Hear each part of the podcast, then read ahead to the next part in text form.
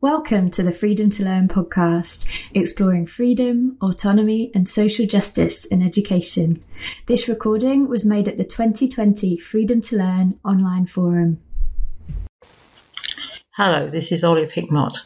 I have produced this Freedom to Be Exceptional video for visual learners, especially for the Freedom to Learn conference. I've been working for 18 years with hundreds and thousands of exceptional children and a few adults,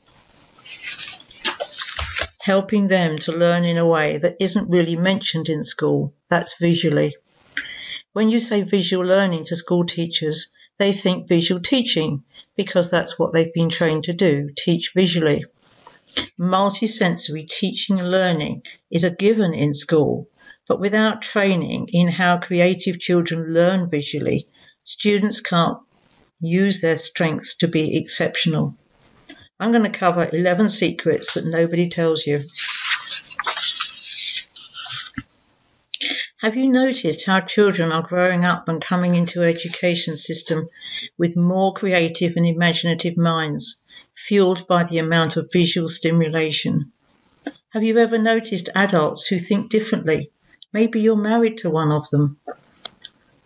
Well, I'd like you to meet my friend Freddie, who appears in lots of my presentations. What is Freddie good at? When I ask parents what Freddie's good at, sometimes they don't know, which is a great shame because Freddie's probably causing so much chaos that actually they haven't got time to think what he's good at. Then, what does Freddie think of his experience? Does he appreciate his strengths? Well, some people do, most people don't.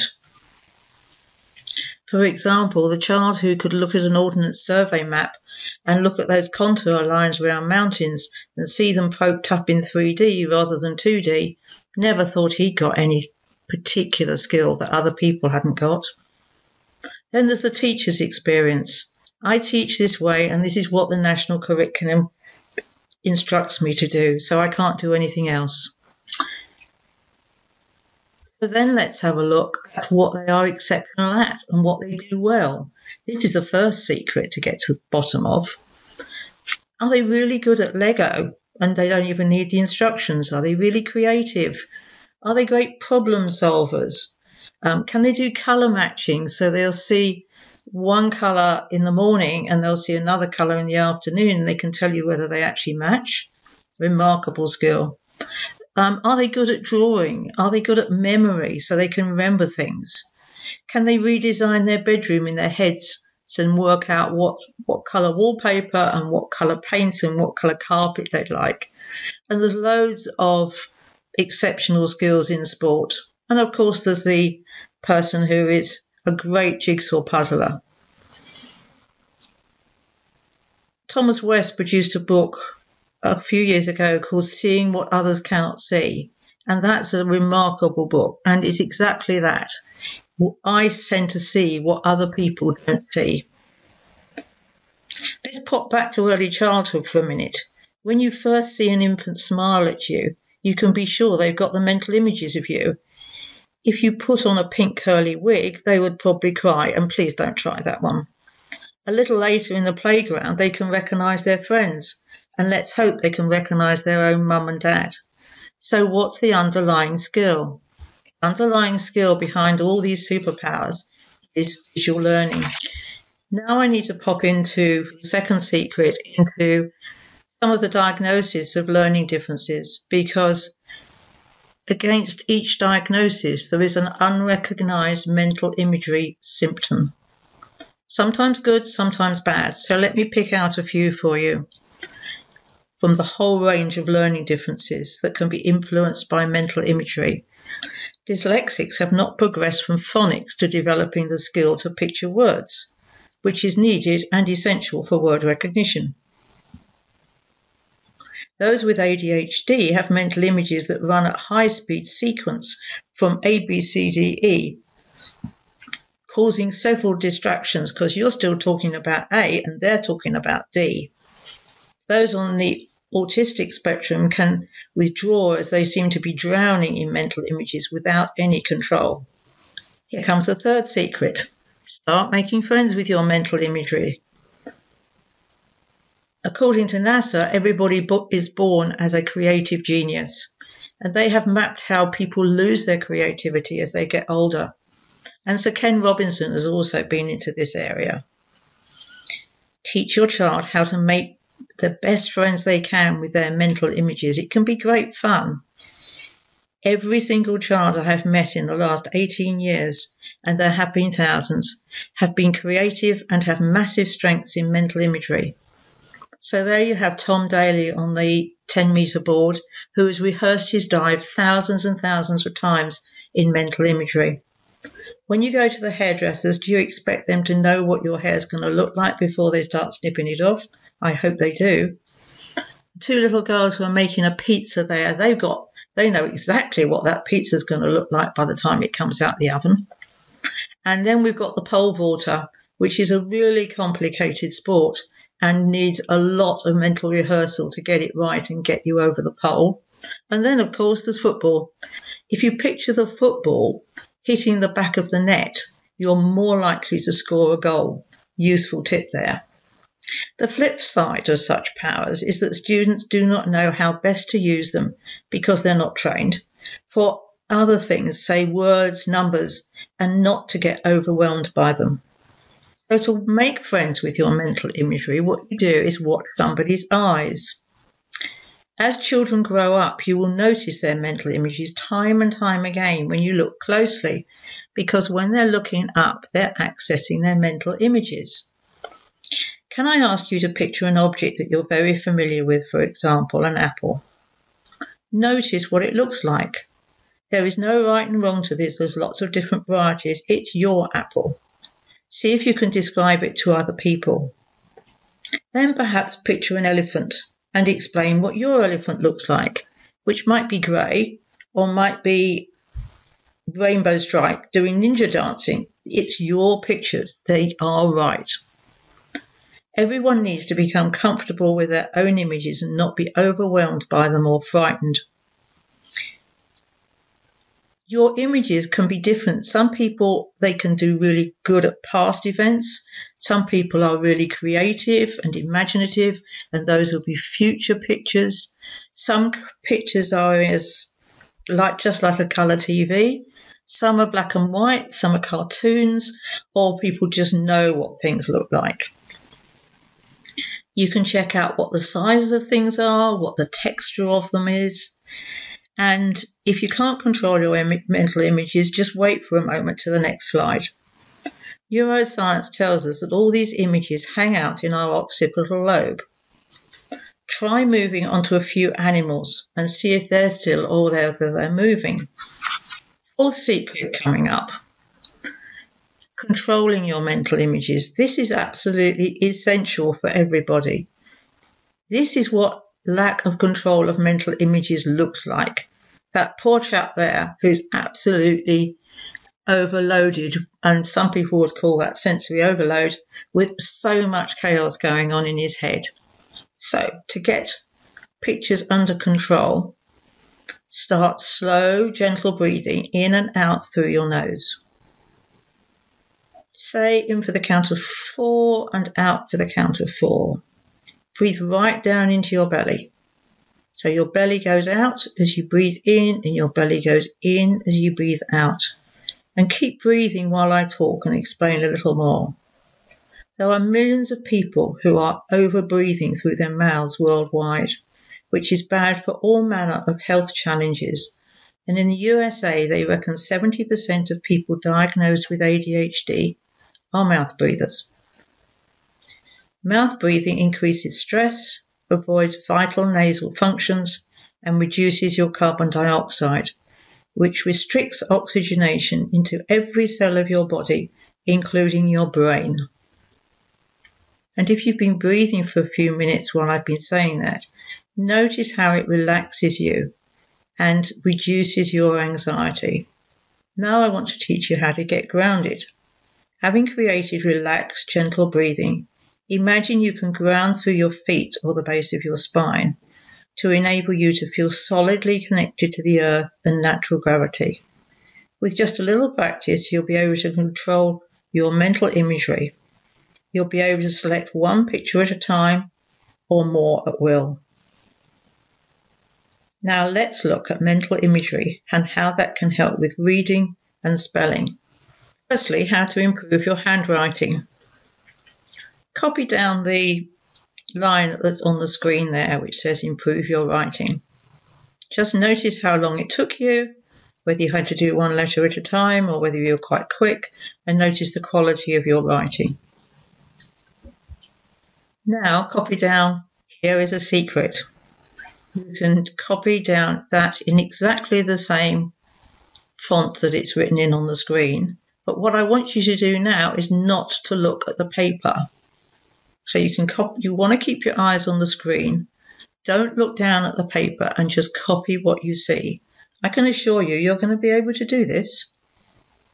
If you copy what you see, your writing will speed up because you won't be looking up and down at the paper.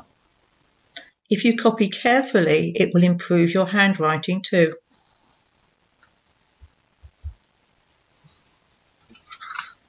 So now we're going to go on to reading. Six, seven, and eight secrets, three secrets all on one page. This can be really fun. Now you've got control over your pictures, you can use them for words. First, try to read a paragraph of any information that you've got. Notice how many words you recognize and which you have to break down into phonics and blend back again. The words you recognize are already in your brain's word form area. Congratulations! Every child should realize the words that they're recognizing they've already got in their head. Number seven is now notice where the, where the information you're reading from is.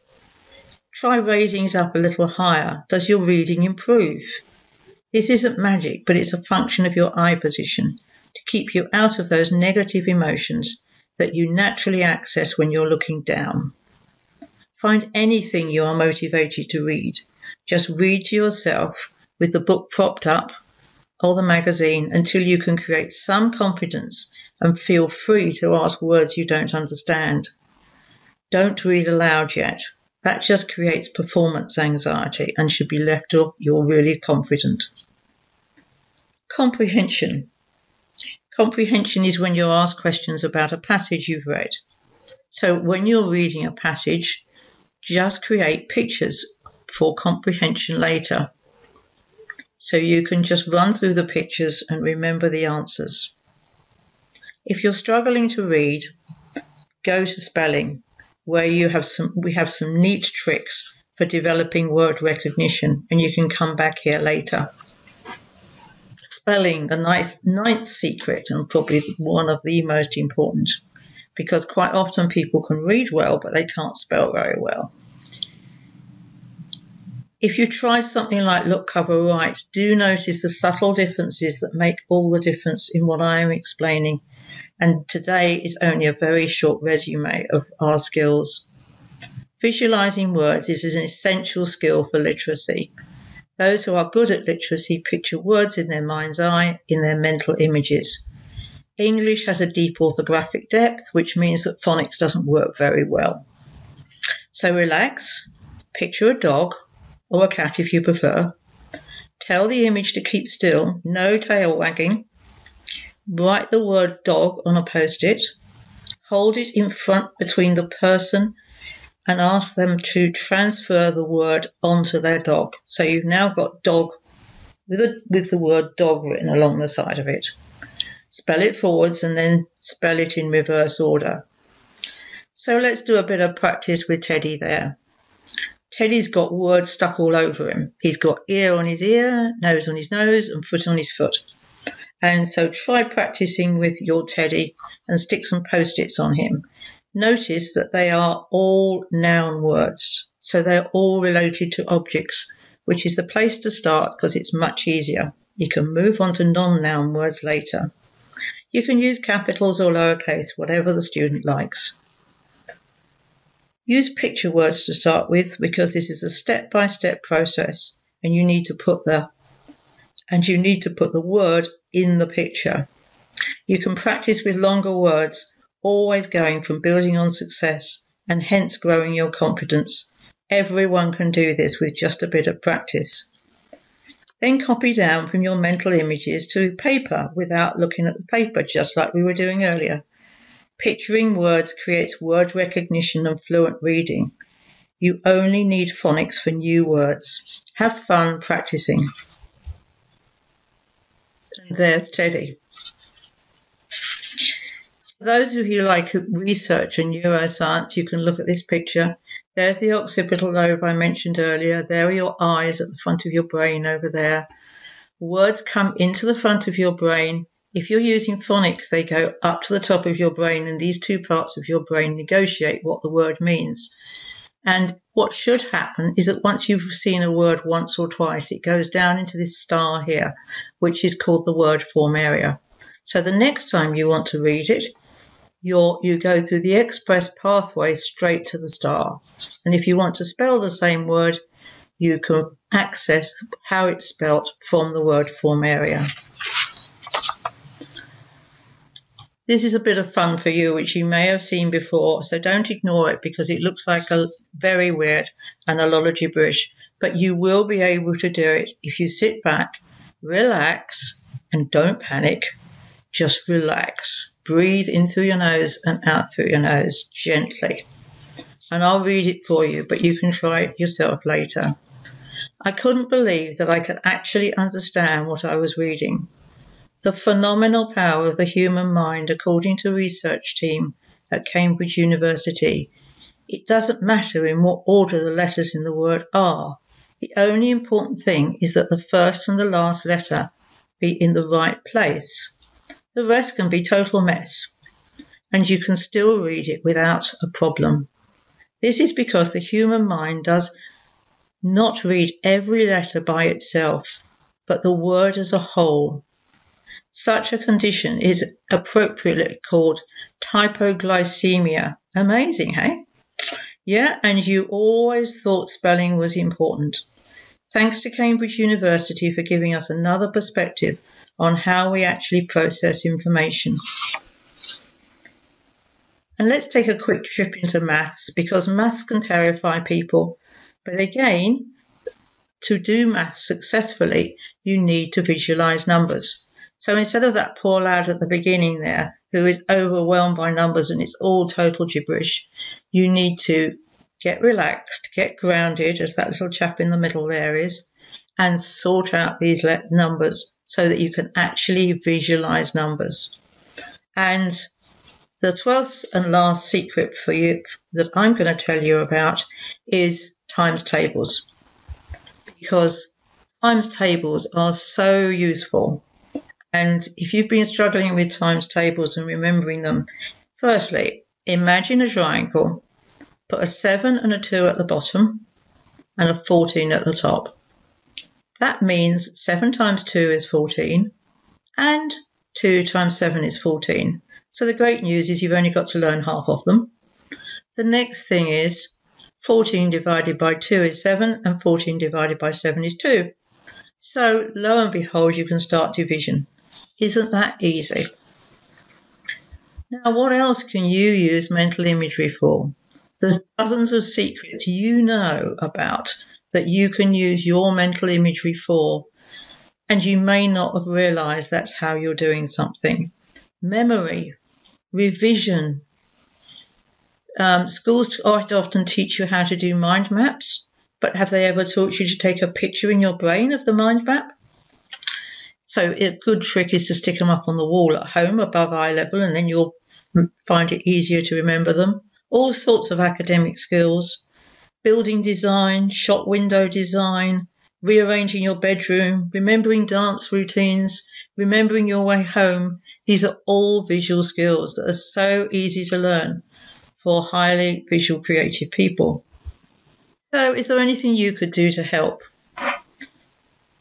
I believe there is a really big issue here that we need to address. It's a child's right to know about the power of visual learning and be helped to learn in a way that works best for their highly visual skills and highly visual brains. Multisensory teaching and learning is a given in education, But visual learning isn't talked about. Every child is different, and schools teach them as if they're all the same. There are thousands of highly talented children who struggle in school for no fault of their own. I've been teaching parents and their kids for these simple skills for 18 years. This is home education because this isn't being taught on the school curriculum. I was dyslexic for 50 years until I learnt to spell and read, and now I enjoy what's left of my dyslexia and ADHD. This is how to contact me if you don't mind me telling you. Um, there's my website, which has got resources and training courses and masterclasses on there. There's lots of mini videos on YouTube that I done during lockdown on my channel, Olive Hickmott. And there is my blog, which is on the side of my website called olivehickmott.co.uk. And you can find me through Facebook and LinkedIn and Twitter. There's a picture of my three books. And the elephant in the classroom is my latest baby. So you can learn the skills for you and your child through coaching from my network of practitioners, and you can come and learn the skills for yourself and to teach other people. In fact, about I think more than 50% of the people I have taught have been parents.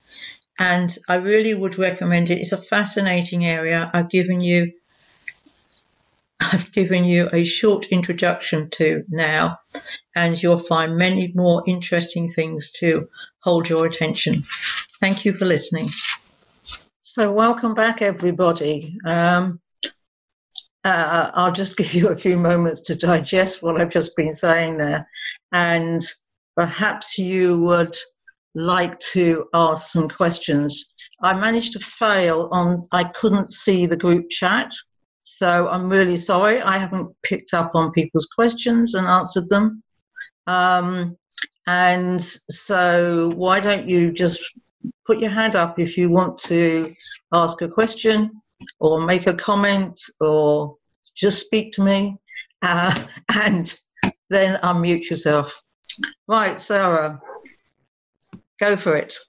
Do you think for visual learners then um, a kind of is practical, um, outdoors, in contact with, with nature, in contact with the elements, basically, um, would be more um, would be would be better basically. But would be better for any for everyone every I time. it, i was about to say that so it'll be better for everyone. Definitely. But would it be for them particularly advantageous then to to be to connect the mental image with the practical skill straight away. Let's say the scissors, you use the scissors, you learn how to spell scissors because you are using the scissors and you see them often. Um, yeah, all this connection with or sewing because you you have a needle and and then you connect what you're doing, what you're making with the writing and the reading and yeah that's yeah, and also the one thing I will tell you, Sarah, is that that I absolutely know is that when I was talking about breathing and grounding, grounding is so much easier to do when you're out in nature. And to keep mental imagery under control, you need to be grounded. I mean, people who are not grounded can have the most amazing mental imagery that's flying around all over the place. But if they want to concentrate on doing something in particular, that's a nightmare. And but what they want to do, what I, it's one of those things that through grounding you can choose whether you've got mental images flying around or whether you're focused. Interesting. Yes.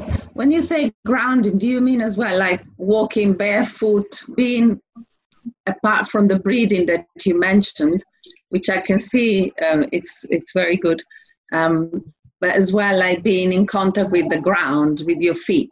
What I do, what I do if a child's standing in front of me, Teddy, you're going to do this. He's done it before.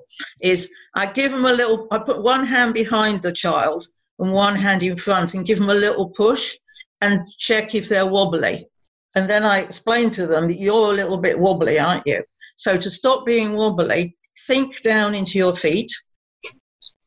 Get yourself some imaginary roots that go down into the ground, might go right down to the center of the earth, and then spread them right out so that however hard I push you, you're not going anywhere.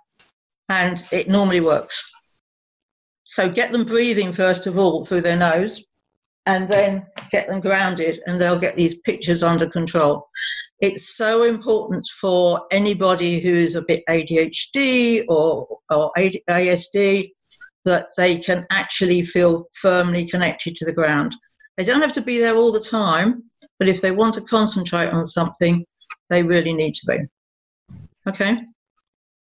Great. Yeah, so yoga and meditation should be in every school, in every education. Yeah, the only problem about yoga and meditation is it takes quite a long time and the kids can get bored. Grounding somebody takes us the same length of time I just did with grounding my teddy. It's really instant. And what you want to do is give the child a skill that wherever they are, they can like click their fingers and they can get themselves grounded. So you're giving them the skill rather than doing meditation or yoga, which you're um, they they sort of are out of the classroom for or whatever. I, by the way, I should say yoga and meditation absolutely great. It's just that you if a child gets ungrounded, they need to be able to ground themselves quickly.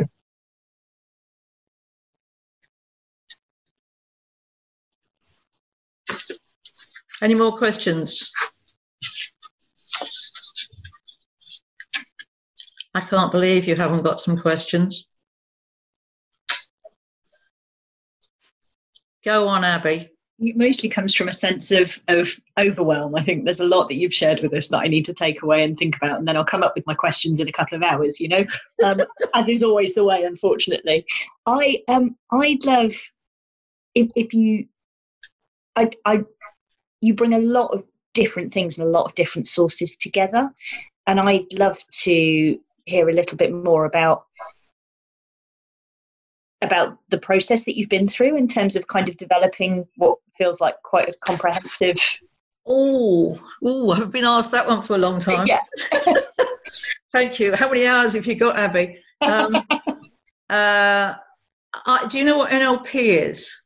Neuro linguistic programming. I went on an nlp course 20 years ago and it's 15 minutes on an NLP course. Um, I learnt how to visualize words, and I couldn't do it. I just couldn't. At coffee break, I went round my friends, and this was an in-person course, and there was about 200 people in the room, and I went, "Can you do this? How the hell are you meant to do this?" And I really hadn't got a clue. I because I had never visualized a word in my life. By the way, I have a maths degree, so I visualized numbers my whole life, but I never thought of visualizing a word. Wasn't I couldn't do it, I just never thought of it. So that was Saturday. On Monday morning, I knew the deputy head teacher at um, the local special needs school. And so I went up and saw him and I said, I think I've just learned something that might be useful. Have you got any kids that can't spell? And he went, uh, We've got several hundred. Which ones do you want? And I went, oh, okay, um, I'll just have one at a time. Thank you very much. And so I started teaching them this. And these kids were very dyslexic.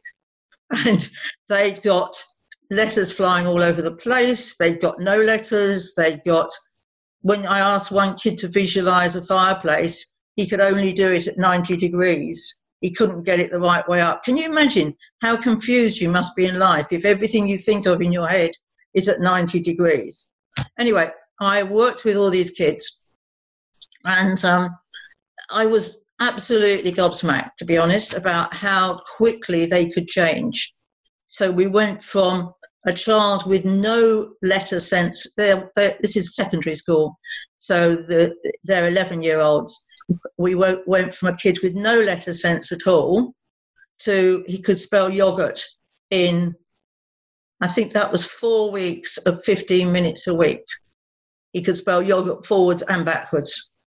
And I've been told by the um, head of English that you won't be able to do anything with him because he's got a brain tumour and every time we teach him something, it moves. And I went, gosh, I'm, I'm really bad. I have to say at this. I went, gosh, that's interesting. I wonder how he does that. And so I think at this point she was slightly giving up on me. But we taught this kid to do literacy. He could spell and he could read. And I bumped into him just before he left school in the summer term. And I said, Are you still using that thing I taught you? And he went, By this time, he's a respectable looking 16 year old. And rather than looking a wreck, which is when I met him, and he said, Do you think I'm not? And um, I went, No, I think you are. So that was how I got into it. Then I started, um, so then I started teaching loads and loads of people who were um, either just poor literacy or dyslexic. And then I started training people to do it so that the network spread all over the world as I started training people online. And then um, uh, a number of people um, some of the people I trained became really active in it. Some people learn it just for their own kids. Some people learn it for to teach in school. So it's gone all over the place. And to be quite honest, I don't know where it's gone to most of the time. And um, then I and all the time I'm really curious, and my brain is like a permanent jigsaw puzzle. It's all the time putting bits together. And so I I stumbled over grounding which um, was essential to keep these mental images under control. A year ago, I stumbled over nose breathing, which is a really important skill. You ought to tell everybody you know about nose breathing, especially with COVID around. Nose breathing is a healthier way to breathe than mouth breathing. And so, and then I started getting into ADHD and autism but only from the point of view of, I suppose, the things I work with, the, the five things that in the elephants in the classroom you'll see um, I, I work with really is one is panic, anxiety, trauma, and breathing and grounding helps there no end. One is looking at children's strengths, and from for that I collected together some of the work, work of Temple Grandin, who you probably all know is a famous autistic lady in the US, who is a university professor and highly um, autistic. And she has a book called Thinking in Pictures. And that's when I realized that that autistic people think in amazing pictures, but most of the time they're not under control uh, because they're anxious. And so getting pictures under control and then work. And basically, what I've done with you today is the bits and pieces I've put together and made something completely different.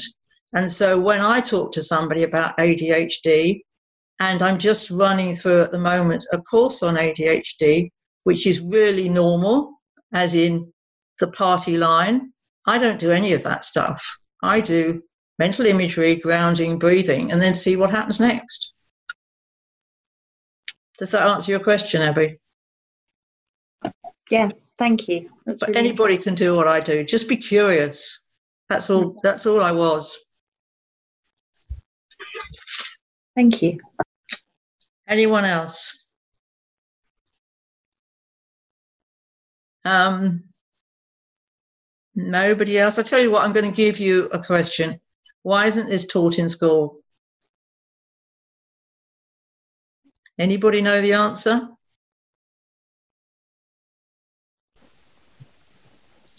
Time.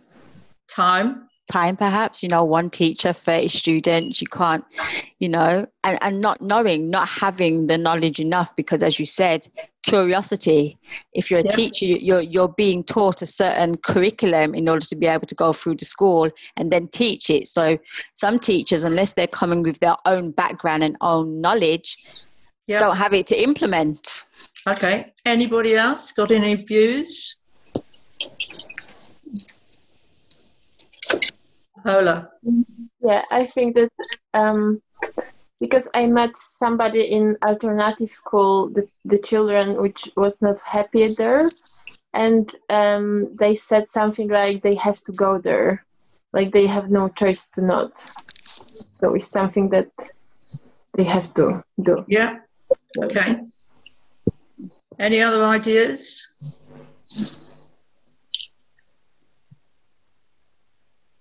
Amy looks as if she's going to pressing the button. Yes, go on. Well, I was thinking if if there any research out there like that puts figures on this so people can see the benefit with a bit of research because that might help it. The research goes back to 1950.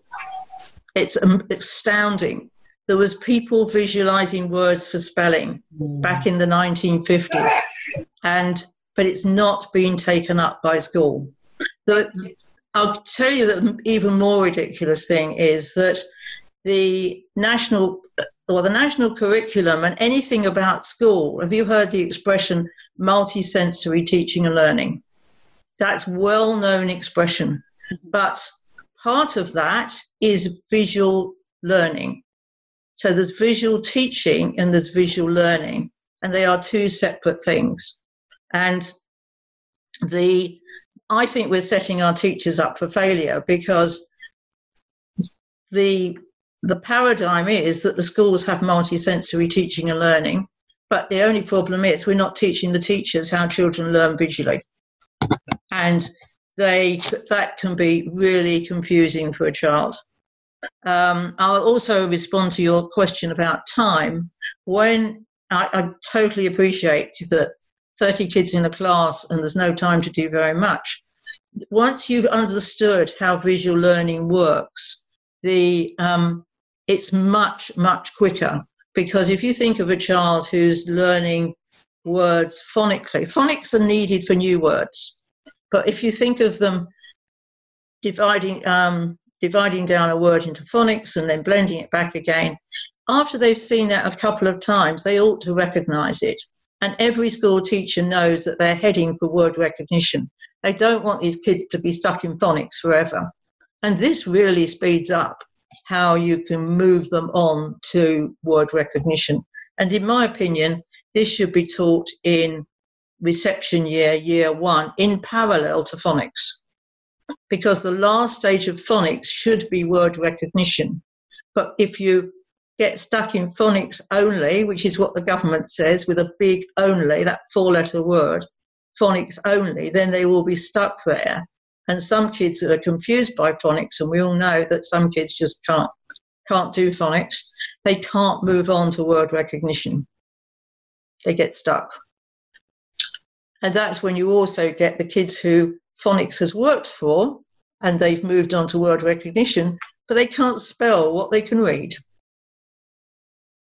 I have a lovely, uh, had a lovely time with one little lad who brought in a um, David Walliams' book, and um, he read me a whole page out of it. He could read absolutely magic, and I said, "What's your spelling like?" And he went, "Rubbish." I said, "You've got." I explained to him that he'd got all those words he just read. He'd already got in his word form area, so they were sitting there in his brain. All he got to do was to find them in order to spell and he his face just lit up. Do you think I can do that? And I went, Yes, you've already done half the job.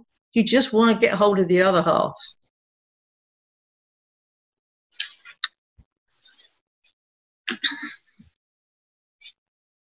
And the other thing about it is that it's demonstrable in minutes. Um, I'm talking in September at the London Dyslexia association or something or other. And I was online to um, the organizer or one of the organizers, and I literally taught her how to start doing it in five minutes, 10 minutes. And she was absolutely amazed. The question is nobody tells you that good spellers, how many good spellers have we got on the line? Anybody who's good at literacy? Right, Sarah, you're good at literacy. Oh, you've got about four of you. Okay. Okay. When you go to spell a word like giraffe, can you see it? How many R's and how many F's? Got it? Mm-hmm. I don't know who answered that one, but Sarah did. Yes. How many R's and how many F's, Sarah? One R and two F's. Right. And you can see it. You mean the word or the giraffe? Well, you can probably do both, actually. yes, I can see it. Yes. You can see the word. Okay. Yes. So this is the skill that people who are good at literacy are already doing. But the Mhm. people who are good at literacy, I'm sorry to say, you don't. Have you ever told anybody else that that's how you can spell? Sarah, Abby, No, I, I, I, I didn't know. I, I thought it was, yeah. That's know. how you do it Mm. when you're good at it. I will tell them now. You will tell them. I once said to the chief educational psychologist um, in Hertfordshire that um, I said, "Why don't you tell every teach? Why don't you tell every parent in Hertfordshire, because that's where I live, um, that good spellers see words?" I said, "This is a fact. You know, I've just done a quick straw poll with three of you. You can all see words that are good at literacy." And so she then started muttering about, oh, there's different ways of doing literacy and there's different ways of spelling and for different sorts of words and etc. etc. And I said, but they've, um, this is what people do, and why don't you just tell the parents that that's what they're aiming to do? They can go through phonics, that's fine, but they need to land on word recognition and be able to see words. They don't want to be stuck in phonics for life. Yes, Denisol, you're mute. You need to unmute yourself. Right, yes. Uh, could you just give uh, some experience on kids who are bilingual or trilingual in terms of spelling? Which languages have you got? I've got Spanish, I've got Brazilian Portuguese, I've got uh, Italian. Right, I can tell you about Italian and, and Spanish. Can't don't know about Portuguese. Um, the ink, there is a there is a chart I have in my training, which is that we have a deep orthographic depth. Uh, You may not know what that means. That means the gap between what it sounds like and what we write is huge in English. It's not a lot better in French. Then up the other end of the scale, when you get to Spanish and in particular Italian, Italian is an exemplar language phonetically. So exactly what you hear is what you write down. I don't speak Italian, but this is what I've read the chart. Mm.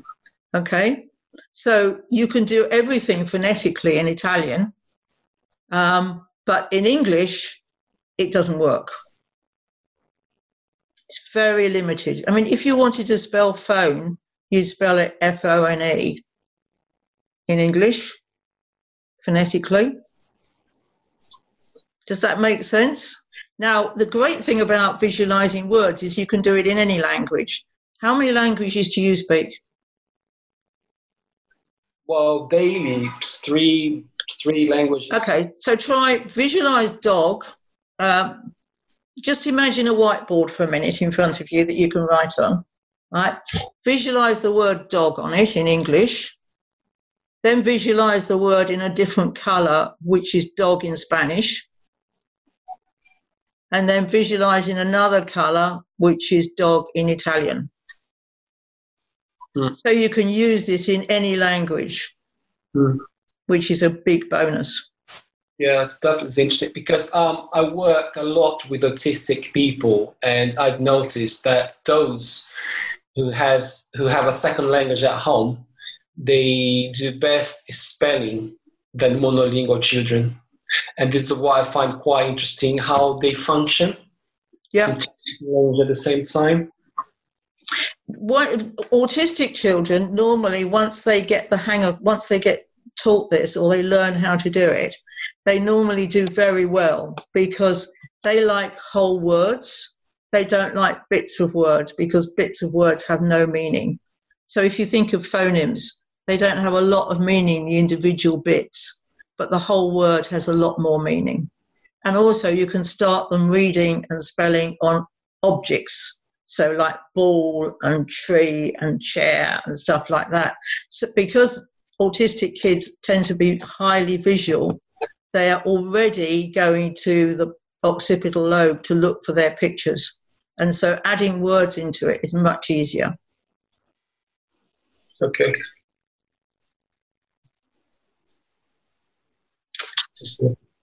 Any more follow up questions? Yes, Tracy, are you trying to ask a question? Yeah.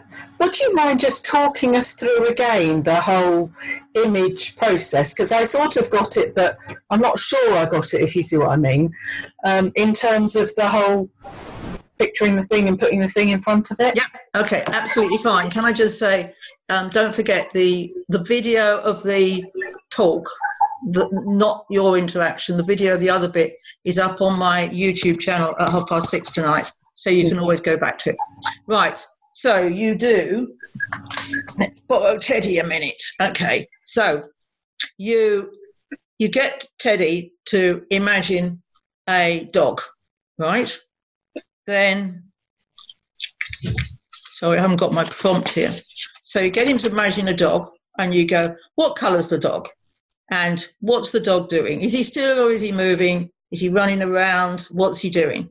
And if he's running around the dog, you've got to get Teddy um, grounded so that he's the, and when he gets grounded, the images will stop moving around.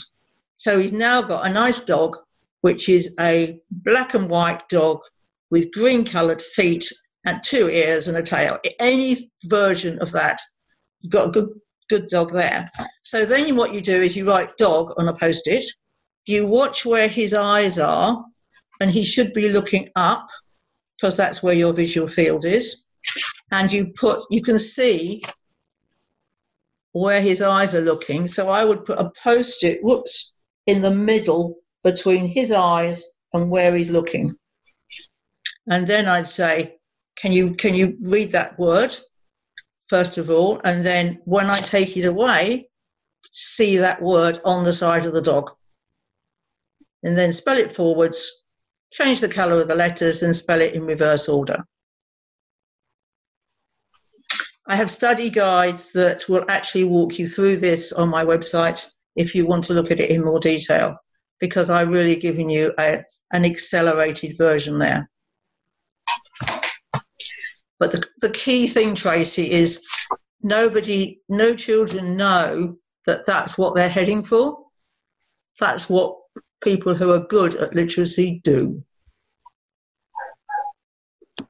Which I find um, a bit of a civil right, to be quite honest. Like, why don't we tell them? Even if they can't do it, they know what they're heading for. And they will be able to do it. Kids can pick this up in half an hour it's remarkable. So although it takes, um, it's you know, it, it's much quicker. It takes a few minutes to teach people, but it's much quicker. I have people who are working in primary school who are teaching this now in parallel to um, uh, phonics. But they are also, there's another little trick here, they are also doing object, sorry about my dog if you can hear it, they're doing object words first. So they are, which is really important. If you're in school, you get into non object words much too young, in my opinion, because they're, if I say to you, don't see an elephant, who's now seen an elephant and is trying to rub it out? You automatically go to that part of your brain to find your picture of an elephant even if I say don't see an elephant. And so, what you need to do is to what, and uh, I started this by saying that this was for people who were great visual learners, um, and so they've already got this skill. They've got fabulous pictures. The amount of kids I've, I've met, hundreds and thousands, who have got amazing pictures, and nobody has told them to put words in them. It's as simple as that. Um, there's a question that quite often pops up is when would you start? What age? And I would always say start this as soon as they start doing words in in reception year or before if they're doing it at home. Start encouraging them to see words as part of objects. I have I have recommend to parents that they have post-it stuck up all over the house just like they do in preschool, so that they've got an object associated with a, with a word. And then move them on to longer and longer words. And then you can move them on to words that haven't got any objects. Okay. Um, by the way, I did leave out the video. I've just realised when I was talking about numbers. Um, I don't know if anybody um, is teaching maths, um, but when you get to key stage one, there is an assumption from the people who train teachers for key stage one that children are already visualizing numbers. I was astounded when I went to a workshop by um, a guy in Hertfordshire who teaches our teachers. And I said, you at the end of the session, I said, You're visualizing numbers, aren't you? And he went, Yes, of course I am. And I said, But I've got news for you. We're not teaching our kids to visualize numbers. So they might not all be doing it. Some might have picked it up by um, happenstance, but a lot aren't. And he just looked at me and he put his hand up and he said, That's a learning difficulty. It's not my problem. And I have told that story many times because I was appalled. We have to teach kids when they're really young that they can visualize numbers. Really useful skill. So, Tracy, come on. So, how would you do that then? Oh, very easy. Um, you can all do this. Picture the word dog. Right. Then write a number at the beginning of it so it now says two dogs. Got it? Now take the dog away. And so you've now got on a whiteboard the number two. And for little children, you might be picturing a dice. So you might have five dots. They could picture those. They can picture counters for counting up. They can do all the things that you're teaching. Who, if anybody's a primary teacher here, you, they can do all of those things in their mind's eye.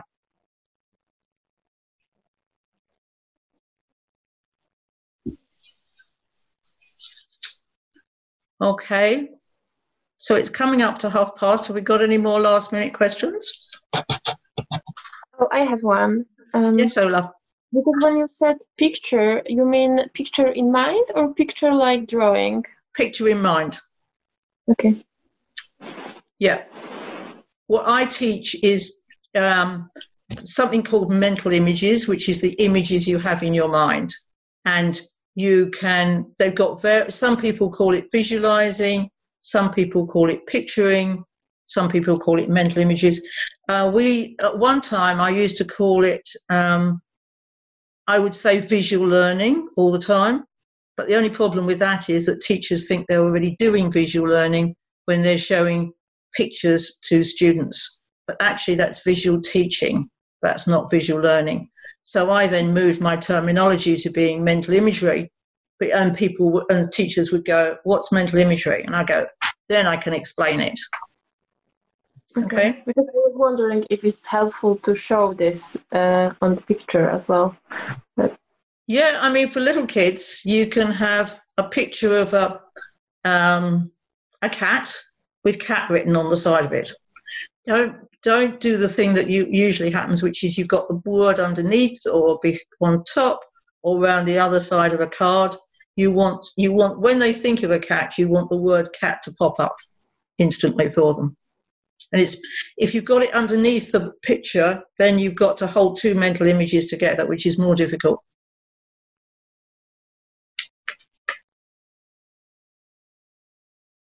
Paul has just popped in. Do you want to ask a question? You're on. Oh, sorry, it was my headphones fell off. Any questions? Oh, but actually, can I ask you um, when I have a um, we have a two two languages at home, or actually one language plus English, uh, which uh, our son prefers to use, and we're struggling now with um, with reading uh, he's been at school for some time and now he just doesn't want to read at all. And I was trying uh, with the post-its around the house, and I would like him to to learn um, our language um, our na- native language as well as uh, English. But now, as we're moving on to homeschooling, I don't know how to handle okay. that. Okay, so is he better in one language than the other? What's your other language? Polish. Okay, is he better in Polish than he is in English? No, now he's better in English. Well, with reading, he just doesn't want to read anymore since uh, he was forced at school. Oh, okay. There is there is a few tricks about reading that I can give you. Um, firstly, find something he might be interested in reading. Doesn't matter what it is, right? People never read things that they're not interested in, in my experience. Okay. See if you can find a book which has got the same word in it repeated several times. One of the ones I use is Scaredy Squirrel. Okay. And squirrel appears on almost every page in it. Okay. Quite a difficult word, right? But it's, it's, you, you're making reading into a game. So I show him the word squirrel. Okay. And I go, right now, can you open the book and see how many squirrels you can find? And don't worry about reading the book, just get him to recognize the word squirrel, however many he can find. And it's a laughing, it's quite a pleasant, sort of fun thing to do. That make I mean, I had a child recently who was I hadn't seen before he got himself into year six and he couldn't read. So he's now 10 he couldn't read at all. Wouldn't, I mean, he would throw the book at you. He wouldn't do anything. And so I tried him on Scaredy Squirrel. And we ploughed through the book and he found all sorts of squirrels. And lo and behold, he started reading because he was having fun and he was relaxed and he just started re- and his mother and I looked at each other and went, "Well, that's interesting," because mm. he was just having fun with it. While and Oh, and the other thing is, don't you, you know I said about what positions the book's in? Don't look, never look down at a book. If you've got a child who hates reading, don't look down at the book. Get it up here or even up here, because all you're doing is putting them back into their misery. And they, when your eyes go down, you can uh, you can get. I feel miserable. I feel sad. I feel stupid. If you look up, it won't be nearly as bad. I see. Thank you. Pleasure. There we go. Well, we've done an hour. If anybody, you're welcome to carry on talking to me. I don't mind. go on, Tracy. You're muted. I was just curious whether you're familiar with the way that some home educated kids learn to read at very variable ages and without being taught. Because I was just I just wondered whether you were familiar with that at all, or. Um, I think, I personally think, letting your child learn to read and spell on their own is really valuable. Um, right. I'll tell you the story of my son, who is now 34. Uh, when he was a little lad, he hated reading. He was never going to read Biff and Chip. You know, it was just not going to happen. And we had his little book, and we were meant to write in how many pages he'd read a night. I mean, he would read, we'd be lucky if he read a paragraph. He hated it. And I didn't press it because I went, this is not, this isn't the way this kid learns. And interestingly, I read um, John Holt's book um, about letting your child work it out for themselves, which actually I read because he didn't speak when he was 18 months old either, because we tried correcting him and there is a as a brilliant piece in John Holt's book that says never could correct a child when they start to speak. Let them get them absolutely. It's all perfect. And so everybody in the house was told whatever he says, it's perfect. Don't try and help him.